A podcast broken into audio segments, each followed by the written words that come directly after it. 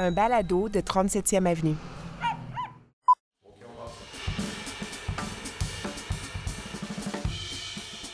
Pourquoi je m'appelle Biz? Bah, c'est des, écoute, c'est des vieilles affaires. Essentiellement, c'est un, un surnom qui me date du cégep à Québec. OK.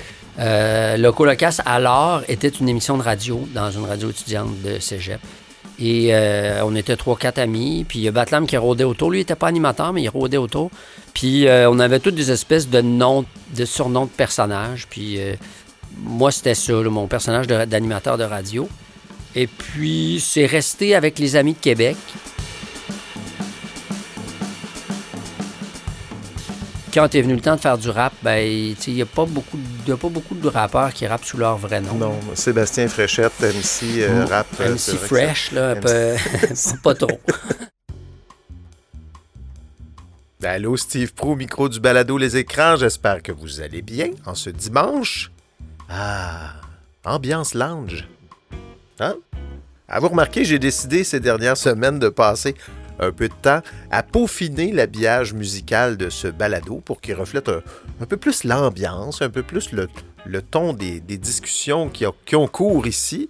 Alors, euh, du jazz, beaucoup de percussions. J'aime bien les percussions, moi. Je vais vous avouer, d'ailleurs, j'ai piqué un peu l'idée au film Birdman. Je ne sais pas si vous vous souvenez, en 2014. My God, ça fait déjà 10 ans. Ça fait presque 10 ans, ce film-là. Euh, il y avait beaucoup de percussions comme musique. Moi, je trouvais que ça donnait une ambiance urbaine, une ambiance New York. Euh, J'aimais ça. En tout cas, j'étais aussi un peu tanné de mon autre musique euh, que j'ai fini par trouver un peu trop euh, hop la vie. Puis bon, je suis pas tellement hop la vie euh, dans la vie, donc c'est pas.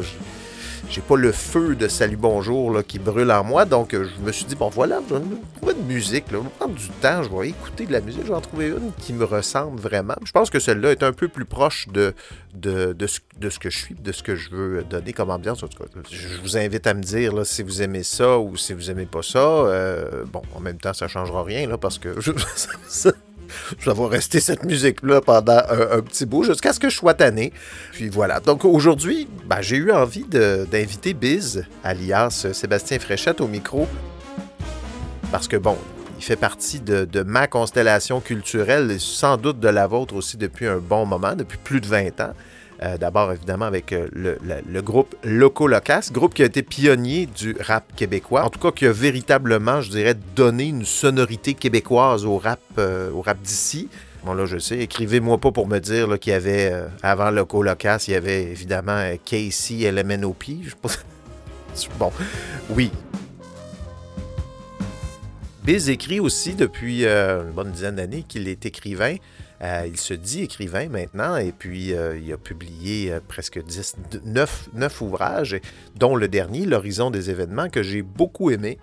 Si vous aimez réfléchir à l'ère du temps ou au tic de notre temps, je dirais, c'est vraiment un, un roman que j'ai trouvé intéressant, de l'autofiction. On va en parler un petit peu aussi dans l'entrevue. Biz enfin a commencé cet automne à débattre sur le plateau du grand rendez-vous hebdomadaire d'affaires publiques de TVA. Le Monde à l'envers, émission animée par Stéphane Bureau. Il y avait donc plusieurs, euh, plusieurs étoiles d'aligner, plusieurs sujets à discuter. J'ai donc invité Biz à venir passer un petit moment derrière le micro du balado Les Écrans. Ça a été une discussion fort intéressante. J'espère que vous aurez du plaisir à l'écouter aussi. C'est le fun de parler avec quelqu'un d'intelligent. c'est juste ça. J'ai rien d'autre à dire que ça. C'est quelqu'un avec qui c'est intéressant de discuter parce que il est intelligent. Et ce qu'il dit, c'est intelligent. C'est brillant. Et euh, en tout cas, c'est une voix qui, je trouve, mérite d'être entendue, dans- qui est nécessaire dans notre espace public. Et je passe un très beau moment avec lui. J'espère que ce sera votre cas aussi. Donc, euh, ben voilà, cette semaine, c'est au tour de Biz.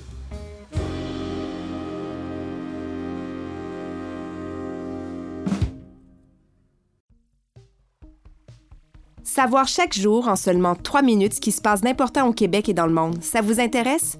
Écoutez le balado Actualité Info Bref. Il vous donne chaque matin l'essentiel des nouvelles. Cherchez Actualité Info Bref dans votre appli de balado ou allez à la page audio à infobref.com.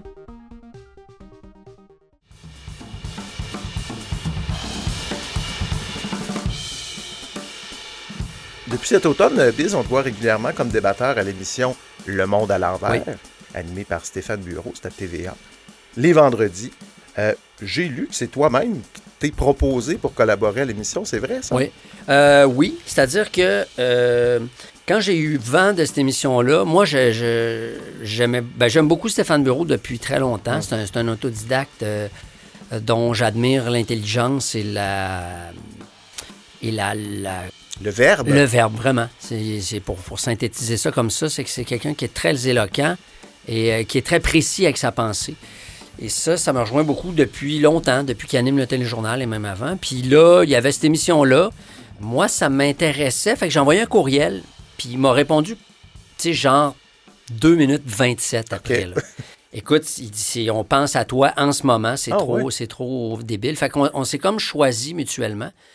Puis là, ça, c'était au printemps dernier. Euh, puis là, il était question que l'émission commence plus tôt. Puis là, finalement, ils ont fait un pilote, puis ils n'étaient pas prêts. Fait qu'ils n'ont ils l'ont- ils ont pas commencé plus tôt. Puis ça nous a donné l'occasion de réfléchir à la, forme de l'émission. Puis moi, c'était avant que je dise oui, tu sais, je je dis, je suis intéressé à une émission de débat, tout ça, mais faut que je connaisse la forme.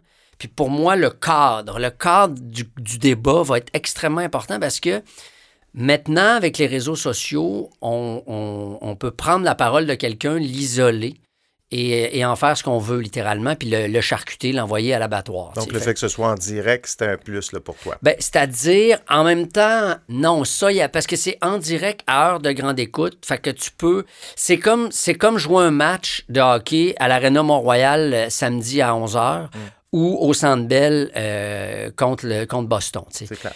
Euh, t'es en direct, il y a du monde, il y a du public dans la salle, tu sais qu'il y a, qu'il y a- y minimum, je pense que c'est 600 000, plus les reprises qui écoutent, plus les clips qui mettent, tout ça. Fait que ça fait, oh, la portée est énorme. Si tu t'en fâches, tu t'en fâches devant bien du monde, puis on va te le rappeler longtemps. Mais si tu scores un but aussi, on va te le rappeler longtemps. Puis moi, l'idée, c'était l'idée aussi, je, je- je- après ça, c'était... euh, puis, la métaphore du hockey elle est banale, là, elle est éc- Éculée. éculée, exactement. J'allais dire éclusée, mais peut-être qu'elle est éclusée parce qu'elle est noyée, justement. Mais il y a, euh, il y a Stéphane Bureau, c'est le coach. Moi, je voulais connaître mes coéquipiers aussi, Ouais. avec qui je vais jouer. Puis pour moi, l'idée du débat, c'était pas de jouer contre quelqu'un. Moi, si Richard Martineau ou, ou Sophie Durocher est là, puis je suis pas d'accord avec eux, on- on- moi, je j'ai pas envie de les plaquer dans la bande. Je suis capable de débattre, je suis capable de dire je suis pas d'accord, je suis capable d'a- d'amener un- un autre argument. C'est pas une joute oratoire, là. Ben, comme- moi, comme- moi c'est plus. On, fait une émission, puis pour moi, l'émission, les, émissions les plus intéressantes, c'est quand on n'est pas d'accord. Mhm. Il y a des sujets sur lesquels à peu près tout le monde est d'accord, puis là, moi, je suis un peu malheureux parce que ça fait de la télé plate. Puis, puis au Québec, on a de la misère à débattre. Tu écoutes des émissions en, en France avec des débats, ça, Ah oui, ça débat. les, les, les haches se revolent assez basses. Puis après ça, tout le monde va boire un verre de vin, puis c'est fini. Au Québec, on n'est pas là pour toutes sortes de raisons. Euh, moi, d'amener, d'amener l'idée d'un. Tu sais, parce qu'il y a, y a beaucoup de silos médiatiques. Il y a Radio-Canada à Montréal qui est en silo dans, dans sa pensée, et il y a Radio X à Québec qui est en silo. Moi, j'ai toujours dit, j'aimerais, j'aimerais Radio Trois-Rivières ou Radio Drummondville, tu sais, au milieu. Là À mi-chemin, ben à oui. mi-chemin. Puis à mi-chemin dans le gros bon sens. Puis des fois, il y en a un qui a raison aussi. Puis des fois, l'autre a raison aussi. Puis moi, dans mon corps, je veux dire, généralement, j'ai une main gauche puis une main droite. J'ai une dominante, mais j'ai une main gauche puis une main droite. Puis c'est important euh, socialement d'avoir ces deux angles-là. Puis on les a dans la société, mais ils se parlent et ils se rencontrent jamais. sais. Donc quand un gars comme Dominique Moret vient faire un tour sur le T'avais-tu plateau... pensé d'ailleurs de sa, de sa présence? Parce qu'on en a parlé? Est- je sais pas si t'étais étais Oui, sur le plateau? Oui, j'étais sur le plateau? Ben, en fait, on a, on, on- lui, il a, il fait l'entrevue, j'ai assisté à l'entrevue, puis il disait justement, lui, euh, il faudrait qu'on se parle plus. Mais tu sais, lui, il arrive à Montréal, il est en terrain un peu hostile, tu sais. Euh, En même temps, on dit ça. On que on dit ça, puis- Vraiment, là? on dit ça, puis de toute façon, c'est comme dans le temps de Canadien nordique. Je veux Ouais. dire, Montréal se calisse de Québec. La vérité, Je, te- je- je- je suis content que tu le dises. Tu sais, moi, je viens de Québec. Là. oui, je l'aurais pas dit. Je suis capable, je suis capable de savoir, selon le bout de la 40 où est-ce que t'es, qui se préoccupe de qui. Québec pense à Montréal à tous les jours. Montréal pense à Québec euh, au festival d'été puis au carnaval. C'est pas, mal- pas mal ça. fait que, tu sais, c'est une, espèce de rivalité asymétrique là, depuis que les Nordiques sont plus là, en tout cas. Puis, en tout cas, médiatiquement, euh, c'est rare, c'est rare que, que- que Montréal s'intéresse à Québec parce qu'il n'y a que la radio à Québec euh, Ouais. qui, qui est très forte, qui est très importante dans, dans le tissu de Mais qui est Québec. très différente de celle de qui est, Montréal qui est- aussi. qui est très différente. Euh, à- pour le meilleur et pour le pire, il y a des bonnes affaires à Québec. C'est important aussi qu'il y ait une- que je trouve qu'il y ait une radio forte puis que ça soit pas juste montréalisé parce que le problème des médias euh, québécois, c'est qu'ils sont montréalocentristes absolument. C'est pas normal que quand tu es à Havre-Saint-Pierre, tu de la circulation de Montréal. J'exagère, c'est pas tout à fait comme ça, là, mais en général, il y, a des, il y a des. Et inversement, on n'a jamais accès. Ce qui se passe avec la fonderie Horn à Rouen-Noranda, par exemple, ça, ça concerne tout le Québec. c'est important qu'on le sache. Fait que, au final, pour revenir à Moret, moi, j'étais. Tu J'ai déjà été à son émission, je refuse jamais une entrevue à Radio X. Euh, moi, Québec, c'est ma ville. C'est, tu on est, on- des fois, on est d'accord, des fois, on n'est pas d'accord, mais je veux dire, c'est pas, on n'a pas à se tirer des, des, des, des haches parce qu'on parce qu'on pense pas pareil. Là, tu. L'émission Le Plateau, euh, Le Monde à l'envers, bon là, ça fait quelques épisodes. T'es pas là toutes les semaines. non, hein? je suis là à peu près toutes les trois semaines. Trois semaines. Euh, donc, tu as quelques émissions euh, derrière la cravate. Est-ce que ce que tu avais imaginé quand tu as envoyé ton courriel, est-ce que ça donne euh, à la télé, c'est Ben, ce que tu avais imaginé? À la télé, j'ai écouté quelques émissions euh, qui sont inégales, je trouve, en, en termes d'intérêt parce que. euh, Tu parles du monde à l'envers? Oui, le monde à l'envers. Qui sont, qui- à, mon, à mon point de vue, à moi, de mon point de vue, parce que ça dépend des, in- ça dépend des invités, Mhm. ça dépend des, des, euh, des débatteurs, ça dépend des questions de, de débat. Tu sais, des fois, il y, y, y a des débats qui sont plus porteurs ou plus où on peut creuser pendant longtemps, puis on peut s'ostiner pendant longtemps, puis il y en a d'autres à un moment donné. euh, on a fait le tour, puis on n'a plus rien à dire. Fait mais en général, ben, j'ai trouvé physiquement le plateau est très beau. Euh, quand, on, quand on rentre dedans, on, il y a- tu sais, ils ont- ils ont- on voit qu'ils ont mis de l'argent. Donc, c'est une, émission qui est, qui est voulue par la production, qui est désirée par la par l'antenne, puis qui est, qui est désirée. Après ça, euh, moi, je trouve toujours, moi, j'ai beaucoup de plaisir à faire ça. Je trouve que ça passe très vite. De l'intérieur. C'est une heure et demie de télé. C'est en direct. Donc, il n'y a pas de on attend, on reprend, la caméra marche pas. Ça part. Puis quand ça part, c'est vraiment une montagne russe. On passe par toutes sortes d'émotions. Ça peut, tu sais, la, madame dont le mari est disparu sans laisser d'adresse, c'est une tragédie sans nom. Puis après ça, tu as un gars, un philosophe qui vient parler de désir. Puis tu sais, ça, ça va dans toutes les directions. Puis moi, j'aime. euh, Est-ce que ça correspond à ce que j'avais? Oui, euh, oui, en, grande partie, je te dirais. Notamment, le fait que Bureau soit là et dirige le trafic, pour moi, c'était vraiment important. Puis le fait aussi qu'on soit euh, pas tout le temps à pencher du même bord, Hmm. pour moi, c'est important qu'il y ait d'autres mondes de la, de, de la boîte de Québécois, tu sais, de l'écosystème québécois, même s'il y a des gens là-dedans qui, qui Il y en a que je bien. connaissais pas. le- comment est-ce qu'elle s'appelle? euh, Abdel, euh, voyons, la, la jeune. la Yasmine. jeune- Yasmine, Ouais. voilà. Que, est à Cube. Elle est à pense, Cube, ça. ouais. Donc, Puis dans le Journal de Montréal. C'est une l'a- chroniqueuse au Journal de Montréal. moi, c'est un écosystème que je fréquente peu. Donc, je la, connais, je la Mais elle, c'est mais- une chroniqueuse, c'est une ancienne attachée politique libérale, tu sais, Ok, donc c'est une fédéraliste, euh, mais comment dirait-on, fédéraliste parlable, on pourrait dire. Puis ça, ça faisait partie. C'est comme Judith Lucier aussi, tu sais, qui est plus, qui est vraiment plus à gauche, en dehors de Québécois aussi, Ouais. mais elle est parlable. Et moi, quand elle est sur le plateau, j'ai- vraiment, vraiment du plaisir parce que, ben, premièrement, elle est agréable puis on, on rigole bien, mais aussi des fois dans ce qu'elle dit, que je sois d'accord ou non, il y a un angle qui est pas couvert, puis forcément, on n'a pas, à part Wayne Gretzky, on n'a pas une vision à 360 degrés. Est-ce qu'il va y avoir une deuxième saison? Est-ce que c'est Ça, c'est une bonne question. On ne sait pas encore. Ça devrait arriver d'ici mars. Euh, à, à l'interne, ça sent bon, mais, mais, mais on. Euh, parce que je pense que les, gens, sont contents de, toutes sortes d'affaires, de la facture de l'émission, comment c'est reçu aussi par le public, parce que ça, c'est une autre chose. Euh, moi, je me promène, euh, me suis promené beaucoup au Québec euh, cet automne, puis c'est dans le fond du rang, à Port-Neuf, à Saint-Ubalde, il y a des gens qui m'accrochent à l'épicerie pour ça. Euh, à Kamouraska, il y a du monde qui me parle. Partout, partout, partout. Même à Montréal aussi, je Ouais, reçois parce des... que toi, c'est une grosse, grosse visibilité aussi. Là, Ben oui, que- c'est, TVA, pour plusieurs personnes au Québec, c'est un mode de vie. C'est-à-dire que c'est un bruit de fond. La télé est ouverte. Mhm. Euh, c'est une antenne qui a une grand, très, très grande puissance. Bon, vendredi, 8 heures, c'est pas nécessairement heure de grande écoute, mais quand même, ça m'étonne à chaque fois. Puis avec les reprises, c'est une émission qui où c'est facile d'avoir les reprises sur Cube notamment, puis les segments sont bien découpés, donc Ouais. euh, il y a une grande portée au final. Puis ça, moi, c'était le but, parce que tant qu'à faire le truc, euh, moi, je, si je joue au hockey, je, je veux qu'il y ait du monde. Je, veux- je veux que. Je, me dérange, je prends le risque d'être poche, mais je, veux qu'il y ait du monde qui voit la game. là.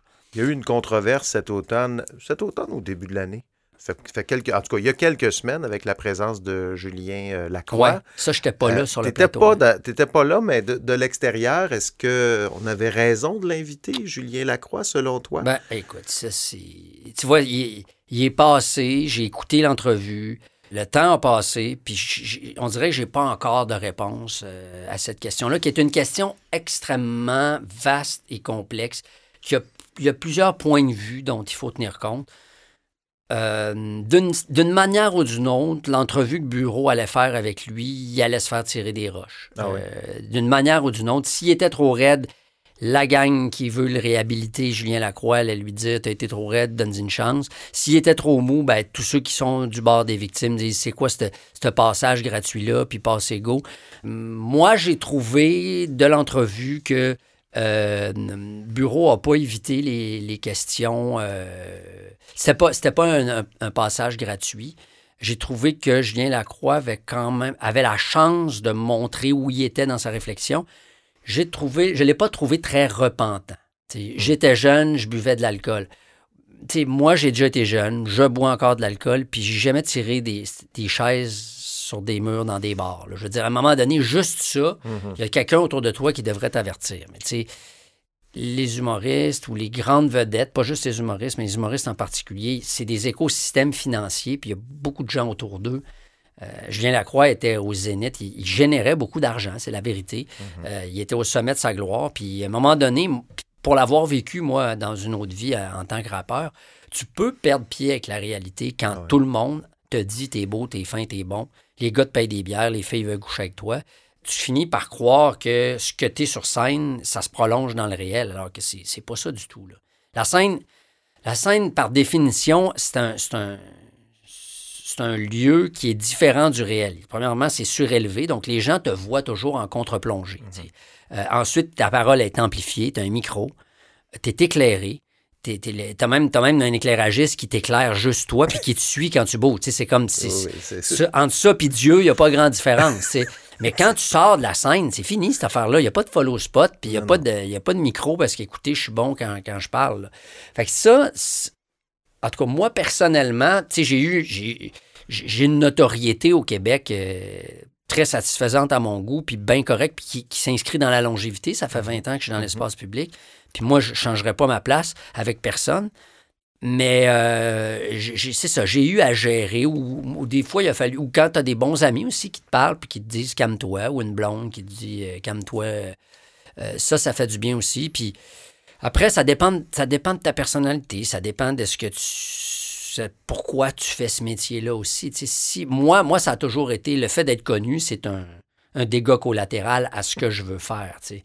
Euh, Ça vient avec. Puis pour le meilleur et pour le pire, puis je vais pas me plaindre. Des fois, des fois c'est vrai que c'est tannant, comme quand j'ai fait une dépression en 2006. Puis tu vas faire l'épicerie avec une tuque, des lunettes fumées, puis tu te fais sauter dessus, puis ben c'est quand qu'on fait l'indépendance? Ben le grand, ça sera pas aujourd'hui en ce qui me concerne, parce que si je suis juste capable de m'acheter du steak puis revenir chez nous, ça va être une grande victoire. là. Fait que ça, Mais le fait aussi que ta dépression soit publique, qu'on en ait parlé, tu sais, je veux dire, Ouais. les gens le Ben, ça, on en parlé par la suite à cause du livre. Donc, je dirais trois, quatre années plus tard. Mais sur le coup, on, personne ne le savait. Moi-même, je ne le savais pas.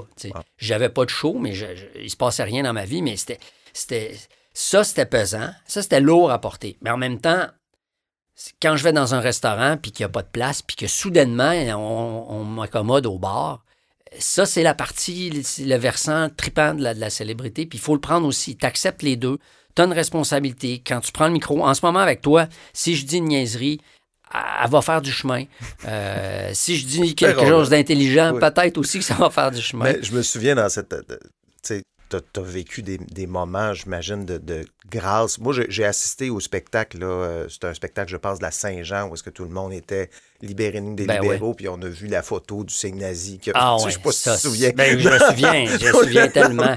Mais tu sais, la vibe qu'il y avait, je me souviens plus combien qu'on était de personnes. Ben, exactement 25 000. Fait que, tu sais, 25 parce 000 qu'on avait vendu 25 000 billets avec les Cowboys fringants, mon oncle Serge, puis tout ça. Puis là, tu le sais, c'est quoi un vrai 25 000. Parce que, tu sais, des fois, les festivals, ah, il y avait, il y avait 200 000, Ah, ouais. mais non, il n'y a pas 200 000.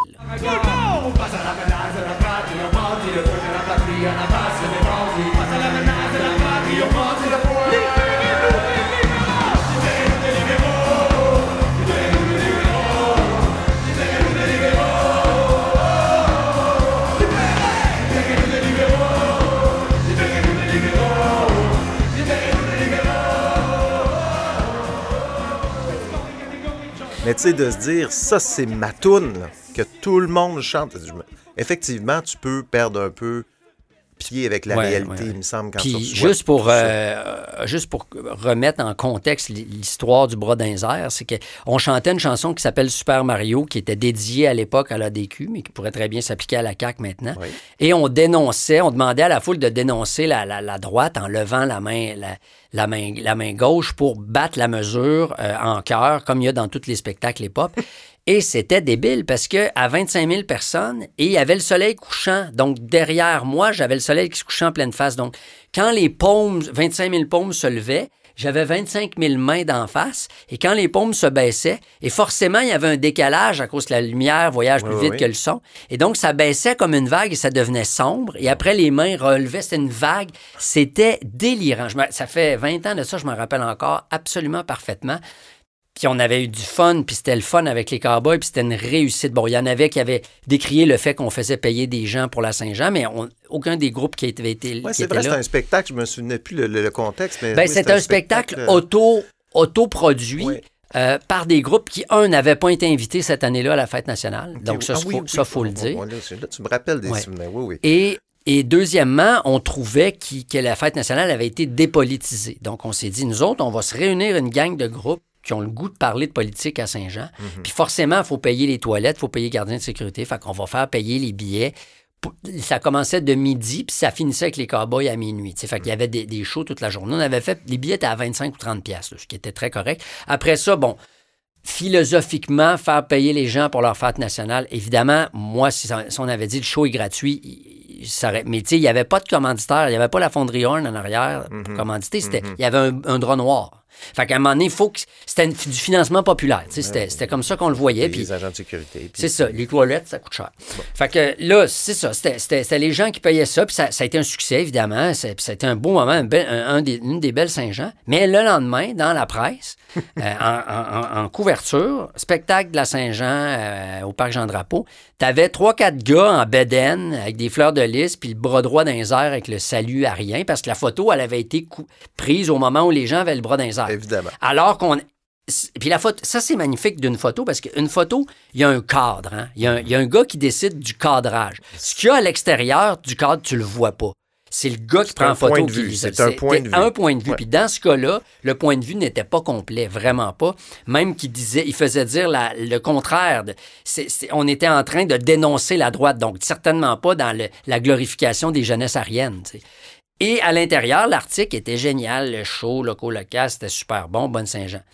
Mais mettons le gars qui reste à Uri Hutchison, le juif assidim, qui va chercher son, son crévené cachère au dépanneur, puis qui voit juste la photo des bedaines avec la fleur de lys, le bras. Il lira pas l'article. Il va juste voir la photo, puis va dire Hostie de Québec euh, raciste.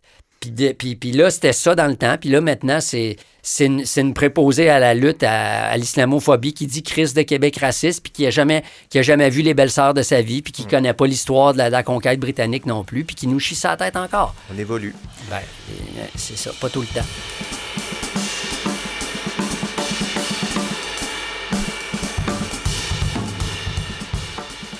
Depuis 2010, tu mènes une carrière littéraire. Il y a eu une, une transition entre rappeur et écrivain. Ça fait pas très longtemps, mais ça fait quelques années que tu te dis maintenant écrivain. Oui. Ah, ben, tu sais, au début, mettons, là, quand on me demandait, je faisais une émission, qu'est-ce que c'est quoi ta job? Ben, là, je, je marquais rappeur pendant très longtemps. Après ça, j'ai marqué rappeur slash écrivain. Mhm. Après ça, écrivain slash rappeur. Puis là, c'est juste écrivain. Rappeur, c'est Rappeur à la retraite. ça va être ça va être terminé. Il n'y a plus de rap. euh, Ben, écoute, on dit ça, puis garde, ce printemps, on est allé chanter Le but à Ron Fournier en direct de l'univers. Euh, on a fait toutes deux tonnes surprises à Saint-Jean, à Montréal. un peu comme Rock et Belles Oreilles, vous allez Ben. revenir à- aux anniversaires, peut-être faire un, un petit truc. Un peu comme les baby boomers euh, retraités de la fonction publique qui viennent, ils gardent leur carnet d'adresse puis ils viennent faire deux, trois petits contrats euh, de temps en temps. On pourra pas dire, on pourra jamais dire jamais. Le colocasse, ça va finir quand il y en a un des trois qui va mourir. Ça, c'est une certitude. Entre-temps, on reste ouvert à tout, mais moi, j'ai fait un petit truc avec euh, le Vent du Nord euh, à la veillée de l'avant-veille cette année, donc un gros spectacle au Métropolis traditionnel, puis il m'avait demandé, on a fait du rap trad avec ça, puis deux, trois affaires. Puis j'ai fait ça pendant trois tonnes, puis la patate me pompait comme faux. Mais j'ai compris pourquoi j'avais aimé ça autant faire ça, cette scène, la scène pendant 20 ans, parce que c'est grisant, c'est tripant, c'est le fun. Est-ce que tu te sens encore par- concerné par l'industrie de la musique? Est-ce que c'est une industrie que, que Ben, tu- Oui, parce que oui, encore, oui, oui, j'étais encore dans l'UDA, puis tu sais, j'étais encore euh, les, les musiciens plus jeunes, euh, c'est des confrères, je les considère encore comme des confrères, mais moi mon statut euh, à la blague, tu sais, en rap, on appelle ça un OG, là, un original gangster, c'est un genre de de vieux rappeur sage, euh, le parrain qui voit, regarde la game en surplomb, là pour le rap keb, ça, ça peut être ça. Puis pour la musique québécoise aussi. Il y a encore des jeunes qui me demandent des conseils, qui m'envoient des affaires. Qui... Mais tu sais, la vérité, c'est que le, rap en ce moment, c'est beaucoup plus par mon garçon que je le découvre. Ah euh, oui. il y a 16 ans. Il fait des beats, il écoute du rap français. C'est lui qui me fait découvrir ce qui se fait. euh, est-ce qu'il a envie d'en faire? Il a envie de faire des beats, ouais. Ah ouais? Il a envie de vivre, euh, de faire, d'être euh, le Dr. Dre de- du, du petit laurier. ouais. Dr. Biz. Ton dernier roman, euh, c'est L'horizon des événements. Je, je voulais qu'on parle de ta carrière littéraire. C'est, c'est où est-ce qu'on en était? C'est ton neuvième. As maintenant. C'est le huitième Huit- roman, mais ben, neuvième livre en comptant mon livre pour un- enfants. Avec, avec ta fille, Oui. tu avais fait un livre pour enfants. Tu as une œuvre maintenant, donc. Moi, j'ai dit, j'ai dit, j'attends d'avoir 10 romans avant 10, de dire c'est que- une œuvre? Moi, je pense que, ben, en tout cas, c'est pas Mais tu as déjà reçu un prix pour l'ensemble de ton œuvre, de- le, le mérite du français Oui, dans la culture? vrai, mais ça comprenait le colocasse. OK, ah, OK, ça comprend Ouais, le ça. Alors là, dans ce cas-là, oui, on peut dire que j'ai une œuvre. Avec le colocasse, on peut dire que j'ai une œuvre, comment dirais-je, po- poétique ou euh, peut-être pas littéraire, mais euh, verbale ou textuelle. On, Mhm. on pourrait dire ça. Mais en tant que romancier, moi, à partir de 10, là, tu remets ça dans un. Tu en mets 10 dans une bibliothèque, tu dis, OK, ça, c'est une partie du corpus d'un artiste, ça commence à ressembler à une Moi, je te réinvite pour ton dixième. Es-tu en rédaction, de- en écriture? D'un J'ai quelque chose qui s'apparenterait à une suite de celui-là avec le même personnage. Mais j'ai bah, quelque chose. Mon éditeur le sait même pas. Là. OK. Ça serait Bon, ben, l'équivalent d'une primeur. Salut ça. Jean. D'ailleurs, c'est Jean Barbe qui Oui. t'a donné, tu dis qu'il t'a donné ta première chance. Moi, je pense que plus saisi une occasion parce qu'on Ouais, ben- s'entend que. Ben, en fait, comment ça s'est passé, Ouais. c'est qu'il m'a, il m'a, il m'a donné une chance dans la mesure où il m'a donné, l- il m'a donné l'idée de moi me donner une chance comme écrivain, parce Ok. que on s'est rencontrés à la radio dans une émission de radio alors que je faisais du rap à 100%. Il m'a dit, je je te laisse ma carte d'affaires, puis dit, si jamais tu écris d'autre chose que du rap, tu me feras signe. Puis j'ai dit, ben, c'est bien, t'es bien gentil, Jean, je l'apprécie, c'est flatteur, mais je suis dans le rap, puis je vais, je vais mourir en, en vieux rappeur. Puis quelques années plus tard, entre-temps, je m'étais fait des filtres à joint avec sa carte d'affaires. puis quelques années plus tard, euh, il restait un petit bout de carte. Puis moi, j'avais commencé mon truc avec Dérive, qui était mon premier récit. Puis là, je me suis dit, Hey, c'est vrai, lui, il a comme vu avant moi que j'avais peut-être quelque chose à dire en dehors du rap. Puis je l'ai rappelé. Puis c'est comme ça que notre relation a Tu commencé. as donné ton meilleur conseil. Ce que tu as dit, c'est justement arrête de faire du rap dans tes écrits. Oui. Parce que là, tu il t'a dit arrête de faire du rap euh, comme métier, mais t'écrivais comme un rappeur. Puis- Oui, ben, c'est-à-dire, pas, évidemment, non, mais j'avais des tics. Tu sais, euh, quand tu écris depuis, je sais pas, 10, 15 ans dans une forme, Mhm. tu as des tics euh, d'allitération, de piétage, de rimes, puis tout ça qui reviennent. Puis à un moment donné, il me corrigeait, là, comme un prof avec un crayon rouge, arrête, arrête, arrête de faire du rap, ou ça, il barrait ça. Puis, puis là, ce qui est drôle maintenant, c'est que euh, après 8, puis au début, il avait raison, il fallait que je me débarrasse complètement du rap. Puis là, dans dans, disons, l'horizon des événements, puis celui que je suis en train d'écrire particulièrement, euh, là, je ramène, je ramène le rap consciemment des fois. Mhm. je, je ramène, mettons, un Alexandrin, bien ben correct, mais il y a juste moi qui le sais C'est d'une vrai, certaine ben, manière. c'est vrai que moi, je trouve qu'il y a quand même dans, cette, dans, la, dans la prose de ce roman-là, on va en parler tantôt, il y a une musicalité, Ouais. il, y a, il y a des fois des, des rimes, il y a, il y a Ouais. un rythme. Du dans- beat, ben oui, il y a mais du beat, il y a, euh. du- sti- ben, tu sais, c'est le style. Le style, c'est ça, là, le style d'un écrivain, le style de Céline, le style de Welbeck, le, le style des grands écrivains de, de Proust, de Balzac. C'est une histoire de beat, c'est une histoire essentiellement de ponctuation aussi. Absolument. Euh, des phrases courtes, des phrases longues, des points-virgules, des, des points de suspension. C'est ça qui détermine le, le beat, puis l'élan, la séparation du texte en paragraphes. Il y a des grands textes. euh, euh, je pense que c'est Marie-Claire Blais qui a fait un roman euh, qui n'est pas séparé. Là. Oui. Ça, c'est, ardu à lire, mais un coup que tu pognes, ou tu sais, le, le rouleau de, le rouleau de Kerouac, par exemple, quand un coup que tu montes dans le char, ben là, tu débarques, tu à la côte ouest. Ça déroule. Puis c'est ça, ça déroule. Fait que là, c'est ça, ça c'était. Mais, mais là, moi, je suis rendu. Au début, au début, il fallait que je. C'est ça, que je sorte le rap, que je l'enlève. Puis là, je le ramène, mais consciemment, puis je m'amuse avec, si on, si on veut. là. À quel point ça occupe ton quotidien, l'écriture aujourd'hui? C'est... T'écris tous les jours? Ou... Euh, ben, moi, je dis toujours, l'écriture, c'est, toujours et jamais, dans le sens que c'est essentiellement un travail de réflexion, l'écriture. Euh, donc, ça m'habite tout le temps. Quand je suis dans un roman, quand je suis dans quelque chose comme là, le, truc dans lequel je suis, euh, je suis là-dedans, je pense à ça à tous les jours, oui. Avant de m'endormir, euh, quand je suis dans l'autobus. euh. Puis des fois, ah, j'ai une affaire, oh, je pogne l'ordi. Des fois, ça peut juste être un mot. Des fois, j'ouvre l'ordi, puis, asti, c'était ce mot-là que je voulais. Je vais, tu sais, comme à un moment donné, je cherchais le. Il mettait la, la main sur l'épaule de sa blonde, puis il voulait dire que sa paume, c'était la. C'est comme si, si les deux corps étaient faits pour se, se, joindre ensemble. Puis la paume elle rentrait parfaitement sur le sur l'épaule, puis je trouvais pas le, le mot, puis l'épaule, la paume sur l'épaule. Puis là, à un moment donné, j'ai trouvé. c'est- Le vrai mot, c'est la capsule, la capsule de l'épaule. Fait que la, la paume sans, cap- la- sans capsule sur l'épaule. L'épaule ça, c'était le vrai mot. Puis il est arrivé parce que je réfléchissais. Puis, puis là, fait que là, j'ai mis un mot. Puis là, ça a été ma seule. Donc, un mot à la fois, on finit Oui. par faire un roman. Ouais, c'est c'est- C'est c'est- à peu près ça. c'est- aussi con que ça. Puis au début, au début, on dit tout le temps, tu sais, Hey, commencer un roman, c'est c'est- démoralisant. Tu ouvres ton document Word, puis tu as ton compteur de mots, puis Mm. c'est marqué zéro. Mais il faut commencer. Il faut mettre le train en marche. Puis à un moment donné, le train, il- la force de l'inertie, on, on- on dit tout le temps que c'est quelque chose qui bouge pas, qui est, fait- qui est dur à faire bouger, mais c'est aussi quelque chose qui est en mouvement, qui est dur à arrêter, l'inertie. Mhm. Fait qu'un train en mouvement, c'est dur à arrêter. Puis à un moment donné, le roman, il est, il est- il est tellement avancé, il est tellement là qu'il avance, on dirait, tout seul. Puis tu- à un moment donné, tu vois la tête de l'enfant, tu peux plus arrêter de pousser parce que t'es tanné. Il faut que t'accouches. tu Bon. que- T'as accouché en 2021 de l'horizon des événements, qui est une autofiction, ta première autofiction? Ben non, parce que Dérive était plus dans. c'est le premier. Dérive était plus dans l'autofiction. En fait, moi, j'ai. J'ai un peu arrêté de, de- de- de me demander ce que c'est mes affaires, puis je le- je- j'empêche pas les autres de vouloir qualifier ce que c'est. Moi, j'ai pas assez de recul, mais euh, euh, Michel Tremblay, j'écoute en ce moment, avant de partir, j'écoutais un podcast sur Michel Tremblay, puis il dit Moi, j'ai toute mon œuvre, euh, 90% de mon œuvre vient d'un coin de rue. Ça s'est passé là, puis c'est ça. Puis mes tantes, puis ma mère. Puis un écrivain, c'est quelqu'un, au final, qui est très curieux, qui a une bonne mémoire, puis qui, euh, restitue, au, fond, des gens qu'il côtoie, qui a vu des situations, des expressions, puis qui essaye de faire quelque chose avec ça. Puis moi, pour, moi, l'important, c'est pas, pas que ça me soit arrivé ou que ça soit ma vie à moi. L'important, c'est que ça soit intéressant. Mais l'avantage de l'autofiction, puis le personnage qui est écrivain, d'ailleurs, il réfléchit à l'autofiction dans le livre, puis il dit, il dit à un moment donné, il dit, euh, on trouve souvent que c'est quelque chose qui est replié sur le nombril, sur replié sur soi, l'autofiction, mais, mais c'est aussi quelque chose qui permet d'avoir accès à une véracité de sentiments. Parce que quand tu as vécu une peine d'amour, tu peux, tu peux en parler comme il faut.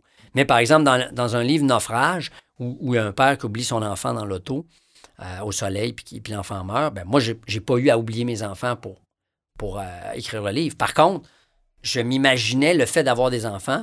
Quand j'écrivais, j'écris une scène, par exemple, la scène des funérailles avec un cercueil gros comme une, gros comme une boîte à pain.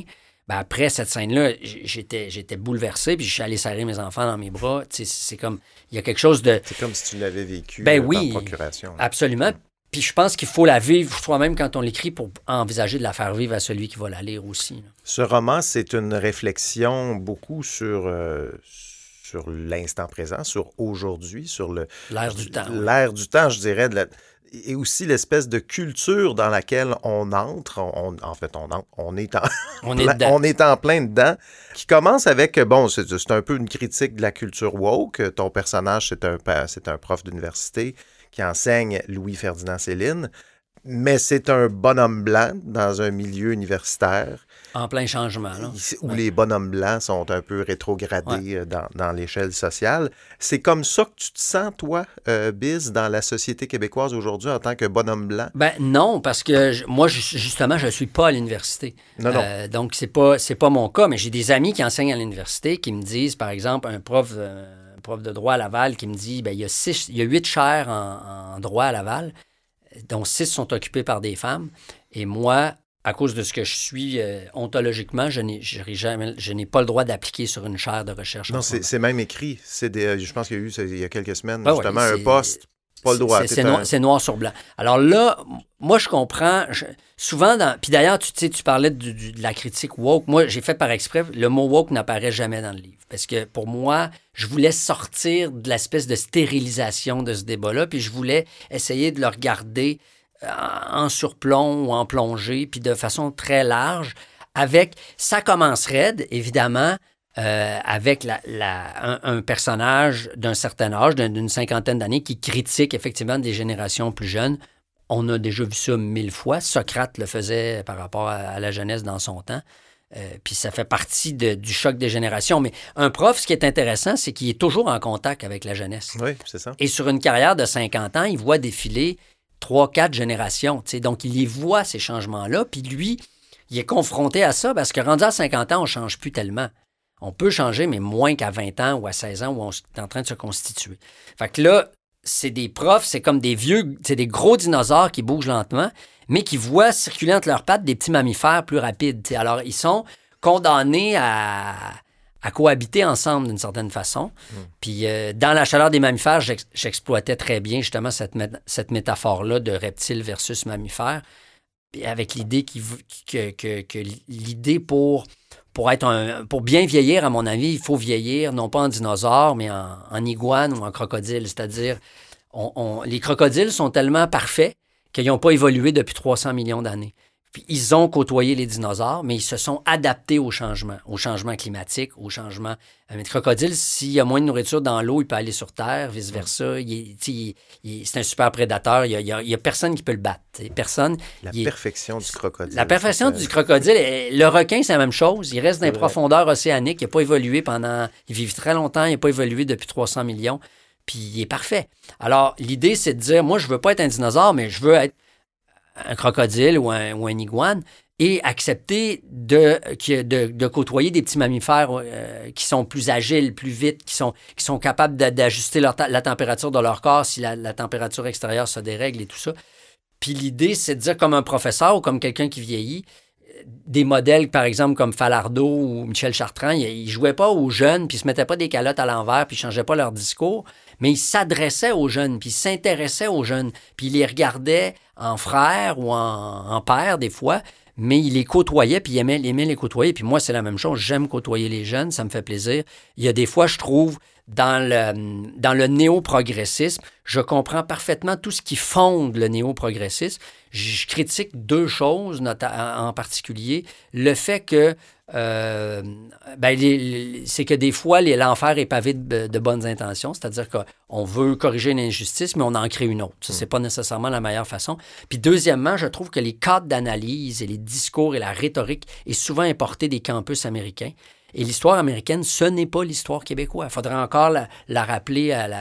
Quand on, moi, moi, où je décroche, c'est la cancel culture. Quand on enlève des statuts, quand on enlève des noms dans des livres, quand on, quand on enlève des mots. moi, pour moi, ça, c'est trop. Là. Puis, ça, ben, c'est ça. Puis chacun a sa limite, chacun a sa sensibilité. Puis à un moment donné, on, on est contre l'idée de, d'annuler ou de bannir. Mais à un moment donné, quand on, quand on se fait dire qu'on est raciste, ben là, on, a le goût de fermer la gueule à, la personne qui le dit. Mm. Alors, moi, c'est des questions très complexes, puis ça va, ça va s'appeler à se complexifier parce que via l'immigration, les sociétés vont devenir de plus en plus hétérogènes. Et pour moi, par exemple, la laïcité, c'est justement une idée pour faire en sorte qu'un maximum de personnes qui viennent d'horizons différents puissent se rencontrer dans l'espace public sans qu'il y en ait un qui prenne le dessus sur l'autre. Parce que si on donne vraiment préséance aux religions, ben, je ne suis pas sûr qu'il y en a qui vont être contents de voir revenir les curés, puis les, les, le prêche catholique, puis la prééminence de la religion catholique sur les autres, sur les autres religions. Je pense pas. Alors, l'idée de la laïcité, pour moi, c'est justement parce qu'on est dans un monde multiple euh, et diversifié qu'il faut des bases de neutralité sur lesquelles se rencontrer, notamment à, tout ce qui concerne l'État et l'enseignement. Dans ce livre-là, bon, tu parles de l'ère du temps. Tu égratignes aussi plusieurs euh, domaines, le domaine de l'éducation d'abord. Euh, le domaine des médias. Ben, en fait, l'industrie du livre aussi, tu en parles un peu. Je me suis fait plaisir. je me suis fait plaisir. Euh, tu me parlais de. Je, je, veux te citer un, bout parce que j'ai quand même ri. Là. autour de 6000 livres publiés chaque année par les maisons d'édition québécoises dans le système dans lequel on vit, qui, qui est coupé du marché, et qui s'adresse à un peuple semi-alphabète gavé de livres, de recettes et de croissance personnelle. Et tu parles de comment ça fonctionne les subventions. Parce que ça, c'est vrai, euh, on publie des livres parce que c'est au prorata du nombre de livres qu'un éditeur a publié. Tu peux peut-être mieux l'expliquer. Ben, c'est-à-dire que l'industrie du livre, elle, est, subventionnée comme toutes les industries, sauf celle de la drogue et de la prostitution. Ben, un éditeur publie des livres et à chaque livre publié lui donne une subvention. Chaque livre publié. Après ça, euh, la mise en marché, la publicité, la promotion, là, il n'y a plus de subvention. C'est pour ça qu'on publie, on publie, on publie, on publie pour avoir des subventions. Ben. Est-ce qu'on publie trop de livres au Québec? Pour ben, moi, je sais pour pas. notre population, est-ce que c'est trop? C'est parce que trop de livres, ça, ça m'apparaît... Euh, c'est comme de dire il y a trop de tarte aux pommes. C'est comme... Euh, pour moi, il y aura jamais. on en jette la moitié, il y, jamais, en a trop. Il n'y aura jamais trop de livres. Par contre, on peut se demander s'il nous manque de lecteurs. Moi, je pense qu'il nous manque de lecteurs au Québec. Euh, puis tiens, quand je dis semi-analphabète, c'est que là, ça, ça remontait un peu euh, récemment, mais il y a à peu près la moitié des Québécois qui sont des analphabètes fonctionnels. C'est-à-dire, mhm. puis là, je, je, répète la statistique, presque la moitié des Québécois qui sont passés par un système d'éducation obligatoire jusqu'à 16 ans, qui ne sont pas capables de comprendre un texte complexe. Donc, en dehors de la photo dans le journal puis du grand titre, l'article, ils ne le comprennent pas. Hmm. Alors, puis ça se voit très bien sur Twitter, comment les gens, des fois, tu tweets quelque chose, puis quelqu'un te rentre dedans, mais, mais c'est, pas ça du tout qui est écrit. Il faut relire ce qui est écrit. Alors, non seulement on n'est pas beaucoup au Québec, on est 8 millions, euh, en plus, on a la moitié qui ne savent pas lire. Puis moi, j'essaie de gagner ma vie en vendant des livres. Fait que bonne chance. Là. Euh, puis après, est-ce qu'il y a trop de livres? Ben, moi, c'est ça que je, pense que d'un point. Je pense que les éditeurs pourraient s'interroger sur.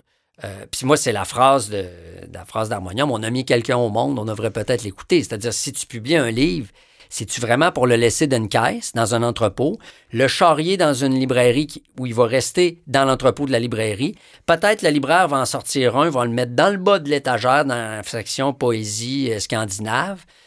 Puis là, il va le laisser là un mois ou deux ou trois, puis à un moment donné, il, va rouler le truc, puis il va faire entrer Ricardo puis Harry Potter parce que lui, il paye son, son, loyer au pied carré.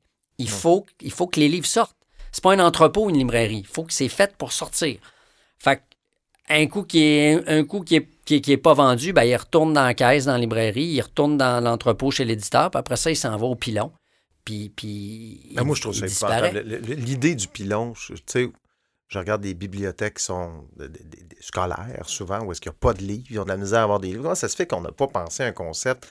Les livres qu'on va détruire, qu'on a imprimés, pourquoi on ne les envoie ben, pas dans les bibliothèques ou ailleurs? ça, pourrait, euh, un peu, je pense que les restaurants ont, la même réflexion par rapport à, la bouffe qu'on jette puis à ceux qui ne mangent pas. Là. Puis effectivement, il y a une réflexion à, faire là-dedans. Il faut voir les livres qu'on pilonne aussi. Puis c'est sûr que si on fait rentrer... Euh, des, livres d'Heidegger puis de, de, Spinoza dans une bibliothèque primaire, ça, ça, va juste remplir des rayons. Il euh, faut voir ce qu'on pilonne, mais après, moi, si tu me dis, tu m'offres le choix, hein, veux-tu pilonner ton livre ou le donner dans une bibliothèque scolaire, évidemment que je vais vouloir le donner dans une mhm. bibliothèque scolaire.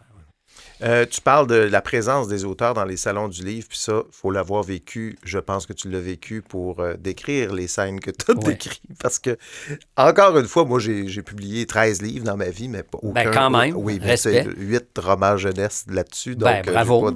Mais bref, j'ai vécu des salons du livre à travers le Québec. Pourquoi on impose ça aux auteurs? Je ne comprends pas cette, ben cette idée de planter un auteur Écoute, c'est tellement humiliant. Ça n'a pas de bon sens. Ça peut l'être surtout quand tu es à côté de Patrick Sénécal. Ah oui, oui. Là, tu parles de Michel Tremblay dans ton livre. moi, j'étais à côté, euh, je pense que c'était Michel Jean. Ah oui? C'est bon, quand même, lui aussi. Euh. Mais tu sais, Michel Jean, c'est un, bon exemple. Moi, je le connais, Michel. Euh, puis justement, on s'est rencontrés, je pense, ça, fait longtemps qu'il est dans un salon Oui, du oui, livre. ça fait longtemps, oui. Puis au début, m'a te dire, il regardait son crayon, puis il regardait sa montre en, en Simonac, puis il a toujours été bon joueur, salut Bill, ça va bien, nanana. Puis là, ben. C'est une vedette de la télé. Imaginons quelqu'un qui Exactement. est connu, il, est, là. il est à TVA, au téléjournal. Alors, alors là, euh, puis là, là, quand je suis à côté de lui, sa file est plus longue que la mienne, puis tant mieux pour lui, puis je suis content pour lui, puis on trouve toujours le temps de se saluer, puis tout ça. Mais lui, a mangé son pain noir, puis euh, il a rien volé. Mais c'est vrai, puis comme tu dis, c'était quelqu'un qui était déjà connu, dont la face était connue. Puis moi, puis moi-même, là, j'ai publié un peu, je vends des livres, ça va, moi, ma carrière d'é- d'écrivain est, très correcte. Puis des fois, ça m'arrive de me regarder les bottines de temps en temps ou de discuter avec l'attaché de presse qui vient à mon secours. Mais euh, en général, les, les- les- les écrivains, puis tu sais, il y, a y de tout dans le salon du livre. Là. La madame qui s'auto-édite son livre de la famille, euh, la famille Gouin en Abitibi-Ouest, puis elle, elle s'est Moi, j'étais à auto-éditée. côté ben, d'une madame, je me souviens, un peu plus jeune que moi, qui faisait des briques, là. Vraiment des grosses briques un peu fantastico, euh. Euh, là, je dis, ah ouais, c'est- c'est- c'est- elle en avait comme quatre. tu sais. J'ai dit, ça te prend combien de temps à écrire ça? C'est quand même des grosses briques. tu sais. Elle me dit, oui, mais je- moi, je fais pas de. de- je fais pas, c'est un premier jet. C'est toujours Mm. une seule, un seul geste. Puis j'ai regardé les livres avec des anges. Puis tu sais, Ouais. j'ai fait, ça doit être bon, ça. ces livres-là. ça doit être bon. ben, mais tu vois. On a, des, on a des phénomènes quand même dans notre, dans notre industrie Oui. littéraire. Ben, c'est ça. Mais tu vois, un livre comme ça, euh, bon, est-ce qu'il y, a- y un, est-ce qu'il y a un éditeur qui est passé dessus? Mais c'est sûr que moi, par exemple, moi, c'est le contraire de. Moi, mes livres sont généralement assez petits. Et moi, c'est l'inverse du premier jet. Moi, je travaille, je retravaille chaque mot. Je, je recorrige. J'ai trois, des fois quatre séances de correction avec ça des paraît. puis, puis moi, parce que, parce que mon livre, là, comme mon disque d'ailleurs, mais quand je vais être mort, il va, il va me survivre. Fait que moi, ça me tente pas que ce qu'on retienne de moi, c'est un premier jet. Moi, je suis le premier jet de mon père. euh, parce que c'est comme ça qu'on fait des enfants. Mais euh, je- on, on s'améliore en cours de route. Un livre, un livre peut pas s'améliorer. Une fois qu'il est imprimé, Oui, il est oui. imprimé. Oui.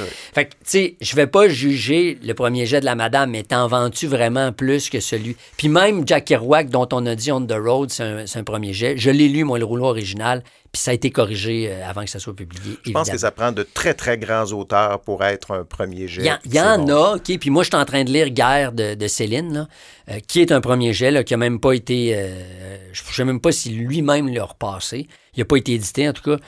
Puis, euh, bon, c'est Céline, il y a, il y a- il y a beaucoup de pépites, mais il y a beaucoup de minerais aussi. Mhm. C'est comme. euh, Fait que moi, moi c'est pas ma, ma, ma notion de l'écriture. Puis quand tu travailles avec un éditeur sérieux, il n'y a pas un éditeur sérieux qui va publier un premier jet, à moins que ça soit un truc expérimental. Mais après ça, c'est que tu peux pas penser juste à toi. C'est sûr que c'est facile. Le plus facile pour l'écrivain, c'est de dire Bah, moi, j'écris, puis j'écris, puis j'écris, puis quand je suis tanné, j'ai fini, puis arrangez-vous avec ça. C'est comme moi, je pense au lecteur. Je pense tout le temps au lecteur. Puis je, ma, ma préoccupation, c'est à, à chaque fois qu'il te finit une page, c'est.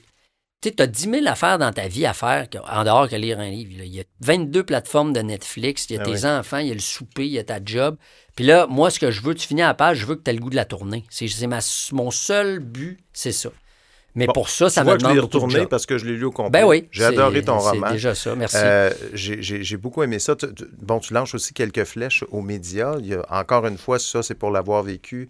Quand ton, ton personnage fait sa tournée médiatique, il y a Radio Blablabla et à Q Radio, Oui. on ne sait pas à quoi tu fais référence. Mais J'ai beaucoup de- j'ai beaucoup d'imagination. J'invente plein d'affaires qui n'existent pas. mais c'est vrai que quand on est écrivain, il y a souvent une désillusion quand on fait cette tournée médiatique. On s'imagine tous aller à une émission genre à la Bernard Pivot, puis, euh, puis tu sais, La grande la littérature, grande ouais. littérature. C'est jamais ça. Non. C'est toujours cinq minutes. Puis je te, je te dirais, même dans une émission littéraire, littéraire, à Ouais. radio, blablabla, on sort de la littérature assez vite aussi, des Ouais. fois. Moi, peut-être j'ai des grandes ambitions naïves, puis la littérature, pour moi, c'est très, très important.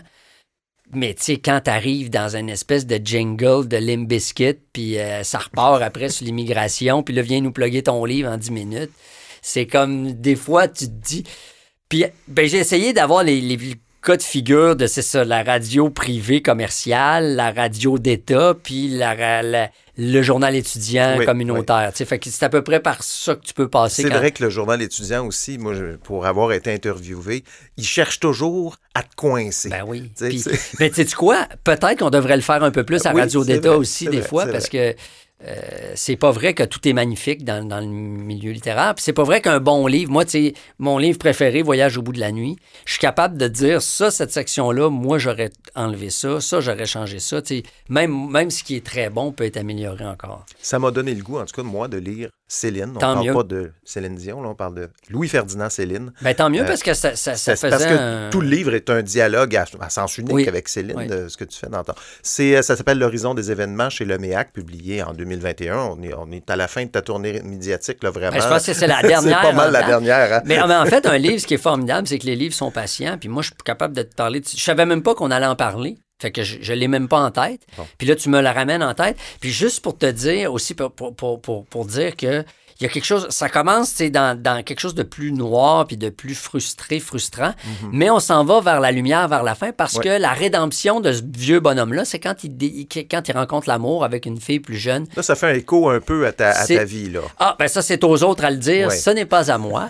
Euh, avec le personnage de Céleste. Je sais pas si tout est de l'autofiction là-dedans, mais Ah, ça, certaines c'est. scènes que j'ai un peu trop d'informations, si c'est vrai. Ben, les écrivains, Ah oui, euh, ben oui. soit inventent ou soit recopient. Mais, euh, mais l'idée, c'est de dire, euh, c'est ça, c'est qu'il rencontre une, une jeune, plus jeune que lui, qui, est, qui, qui, qui- qui le réconcilie avec une génération, Ouais. et une littéraire, elle aussi, et aussi avec le, le sentiment amoureux qui permet de de voir, tu sais, comme le personnage l'a dit, le Patrick Normand avait raison, le cœur devient moins lourd quand on est en amour. Puis c'est vrai que quand tu es en amour, tout est plus léger. C'est vrai. C'est pas grave si t'es pris dans le banc de neige, pas grave si t'es en retard à l'école avec les enfants, c'est pas grave si euh, tu te fais couper en char. Puis inversement, quand t'es malheureux puis t'es frustré, tout devient frustrant puis tu, tu te fâches contre tout. Bon, tomber en amour. Puis tu m'as appris l'usage de l'imparfait forain aussi Ah dans, oui, ce- dans ce, c'est dans ce ça. livre-là. Est-ce qu'on avait terminé? Est-ce qu'on avait terminé? Oh, qui était une plaie dans les restaurants du. Québec. Je trouvais ça bien intéressant. Euh, écoute, on est au balado Les écrans. On va terminer là-dessus, Biz. Qu'est-ce que tu écoutes, toi? Est-ce que tu écoutes les, les plateformes, des séries? Est-ce que tu as quelque chose qui te, qui te tombe dans l'œil? ou euh? Est-ce que j'écoute des séries? Qu'est-ce que t'écoutes en ce moment, ou- Tu veux dire en, en fiction? Ah, à la télé. Ben, quand tu as une manette entre les Ouais. mains, qu'est-ce qui se passe? Ben, il se passe pas grand-chose parce que j'ai pas la télé, en fait. Euh, Ah bon? fait Ça va être une bonne conversation. Euh, ben, écoute, essentiellement, euh, la télé, en fait, la télé en direct, pour Ouais. moi, c'est essentiellement des événements sportifs. Des matchs de football, des matchs de hockey, le, su- le Super Bowl ou des trucs comme ça. Sinon, sur les plateformes, euh, ben, j'ai terminé avec euh, ma blonde euh, La nuit où Laurier Gaudreau s'est réveillé de Xavier Dolan, que j'ai- beaucoup aimé comme, comme beaucoup de gens. Il a dit qu'elle a arrêté. Mais entendu ça? Oui, puis il a raison, puis j'ai j'ai tellement de respect pour ce gars-là, pour l'ensemble de son œuvre. Puis je veux dire, il y a 30 ans, il est allé à Cannes quatre fois. Euh, et quand il dit qu'il n'y a plus rien à dire, je le comprends, parce qu'à un moment donné, dans ton... Le puits d'inspiration, c'est un, puits artésien, il faut qu'il pleuve Hmm. avant de pomper de l'eau. Puis à un moment donné, quand tu as tout pompé l'eau, il faut que tu laisses pleuvoir. Puis dans son cas, il a pompé en Simonac. Fait que qu'il aille vivre, qu'il fasse le tour du monde, qu'il voulait aller il voulait aller étudier, il voulait faire des affaires, puis je le comprends, là. Il a tellement raison, puis c'est intelligent ce qu'il fait, puis... Bon, moi, j'ai des petites critiques, euh, j'avais des petits bémols scénaristiques vers la fin, là, euh, sur l'ampleur du drame, euh, sur, la, gravité du drame versus ce que ça implique comme isolement social du protagoniste, ça, c'est des bémols scénaristiques, mais j'ai beaucoup aimé la, la- la direction artistique, la musique, le vent dans cette, dans cette série-là. C'était d'ailleurs deux de mes amis qui, ont, qui étaient crois, je l'ai même pas vu, cette série-là. T'en parles, je- je- je- tout le monde m'en parle, Ben, mais écoute, faut que je m'abonne à cette foutue Ben plateforme. oui. Puis, c'est, puis t- honnêtement, c'est un très bon coup d'illico. Ils, ont mis, ils ont mis du gros argent dans cette série-là, puis ça paraît. Puis Xavier Dolan, on l'avait reçu au Monde à l'envers, puis il l'avait dit. Là. Il dit, moi, il dit, on a, des, on a tellement de talent au Québec, mais donnez-nous la chance d'exprimer notre talent à la hauteur de ce que les autres font sur Netflix. Sinon, on a l'air d'une gang de pee C'est comme si Connor McDavid jouait avec l'équipement de Maurice Richard. Il serait pas aussi bon, forcément. Fait que euh, ça, j'ai écouté ça. On a eu un gros trip Lotus Blanc avec, euh, avec ma, ma blonde aussi. Euh, j'ai un gros, gros coup de cœur pour euh, Jeffrey Dahmer. En fait, euh, Oui. pas, pas l'œuvre de, l'homme. la, la série, La sur série. Netflix, là. Qui est- Netflix ou Disney+, je me souviens. C'était Netflix, je pense. Euh, la- jeu d'acteur dévastateur, euh, la réalisation, la photo. On n'a pas trop, on entrevoit une tête coupée dans le tiroir à légumes, puis c'est à peu près la seule affaire qu'on On n'est voit. pas dans le gore. Non. Et on est dans le pauvre petit gars, calvaire. Puis ce gars-là, tu sais, tu te dis, au fond du Wisconsin, au fond du... euh, au début, même, c'était c'était dans en Ohio, avec euh, son identité sexuelle qui était pas claire. Tu le mets aujourd'hui, admettons, à Montréal, ce gars-là, puis euh, il coupe pas, il coupe pas la tête de personne, là. Il, il peut, il peut vivre puis exister comme il est. On est le produit de son environnement. À 100% Puis, tu sais, je, je dédouane pas ce qu'il a fait, puis j'ai une immense compassion pour les victimes puis leurs familles. Mais c'était comme, c'est un drame épouvantable, euh, mais qui a été très, très bien traité, je trouve. Puis après, tu as le documentaire, puis tu vois, quand ils sortent le baril d'acide, euh, c'est copié-collé du film, c'est fou. Fait que ça, ça m'a ça, ça m'a sonné. Sinon, qu'est-ce que j'ai vu? Ben, avec ma fille, on écoute euh, une série qui s'appelle Elite. C'est une série espagnole adolescente. Il y a six saisons. Ça se passe dans... C'est l'univers des ultra-riches dans un collège euh, espagnol. OK. Euh, c'est pas très bon, mais on a du fun avec ma fille, puis on placote avec ça, puis on, on- c'est un moment personnel que j'ai avec ma fille. Sinon, qu'est-ce que j'ai écouté? T'en écoutes pas mal, finalement, pour quelqu'un qui a Non, ben, ben, de la, je disais pas de télé, entendons-nous, pas de télévision. J'ai Ouais. un ordinateur, là, euh, puis je suis abonné à Netflix, mais sinon, euh, qu'est-ce que j'ai vu aussi? de- des séries... euh, Ah, ben, je suis là, je suis dans un truc kaléidoscope, ça s'appelle Ah sur oui, Netflix, oui, oui, oui. qui se regarde dans le désordre. Dans le désordre, oui. Ben, sauf le dernier épisode. Sauf, mais, sauf le dernier, mais c'est mon gars, mon gars qui m'a dit écoute ça, ça, c'est bon. Fait que c'est bon. c'est ça. Moi, moi je tu sais, ma vie se résume à peu près à écrire, réfléchir, puis écouter des séries, puis m'alimenter comme artiste. Puis fait que j'ai du temps pour écouter, c'est ça, plein d'affaires. Puis mais quand c'est pas bon, je perds pas mon temps, je, je m'en fâche pas, mais quand, quand je trouve ça bon, j'aime la bonne télé. Puis maintenant, avec les plateformes, t'as as du cinéma ou des séries scandinaves, coréennes, t'as t'as le t'as le meilleur du monde. ouais, c'est quand même... puisse ouvrir un peu les Ah ouais, horizons ah ouais. puis avoir d'autres fictions qui viennent d'ailleurs. D'autres, puis d'autres accents d'autres langues. Quand Mm-hmm. tu, tu mets les sous-titres, c'est vraiment fabuleux d'entendre parler, d'entendre résonner ça. Casa des Papel, par exemple.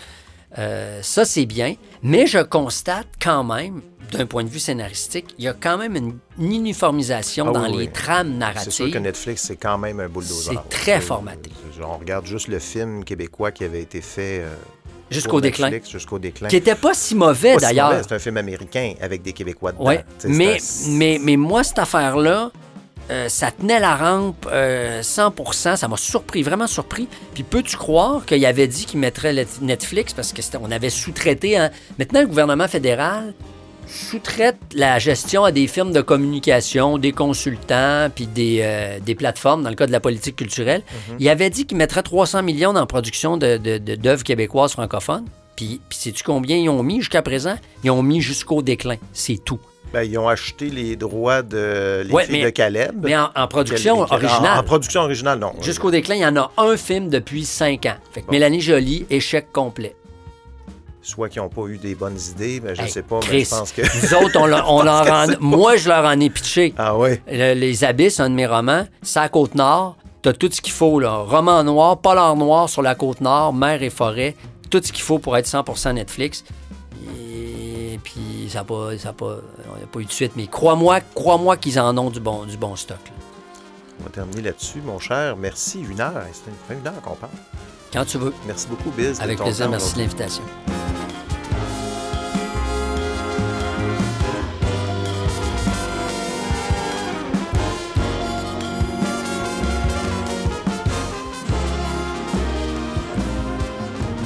Voilà, c'est tout pour cette semaine. Merci d'avoir été là.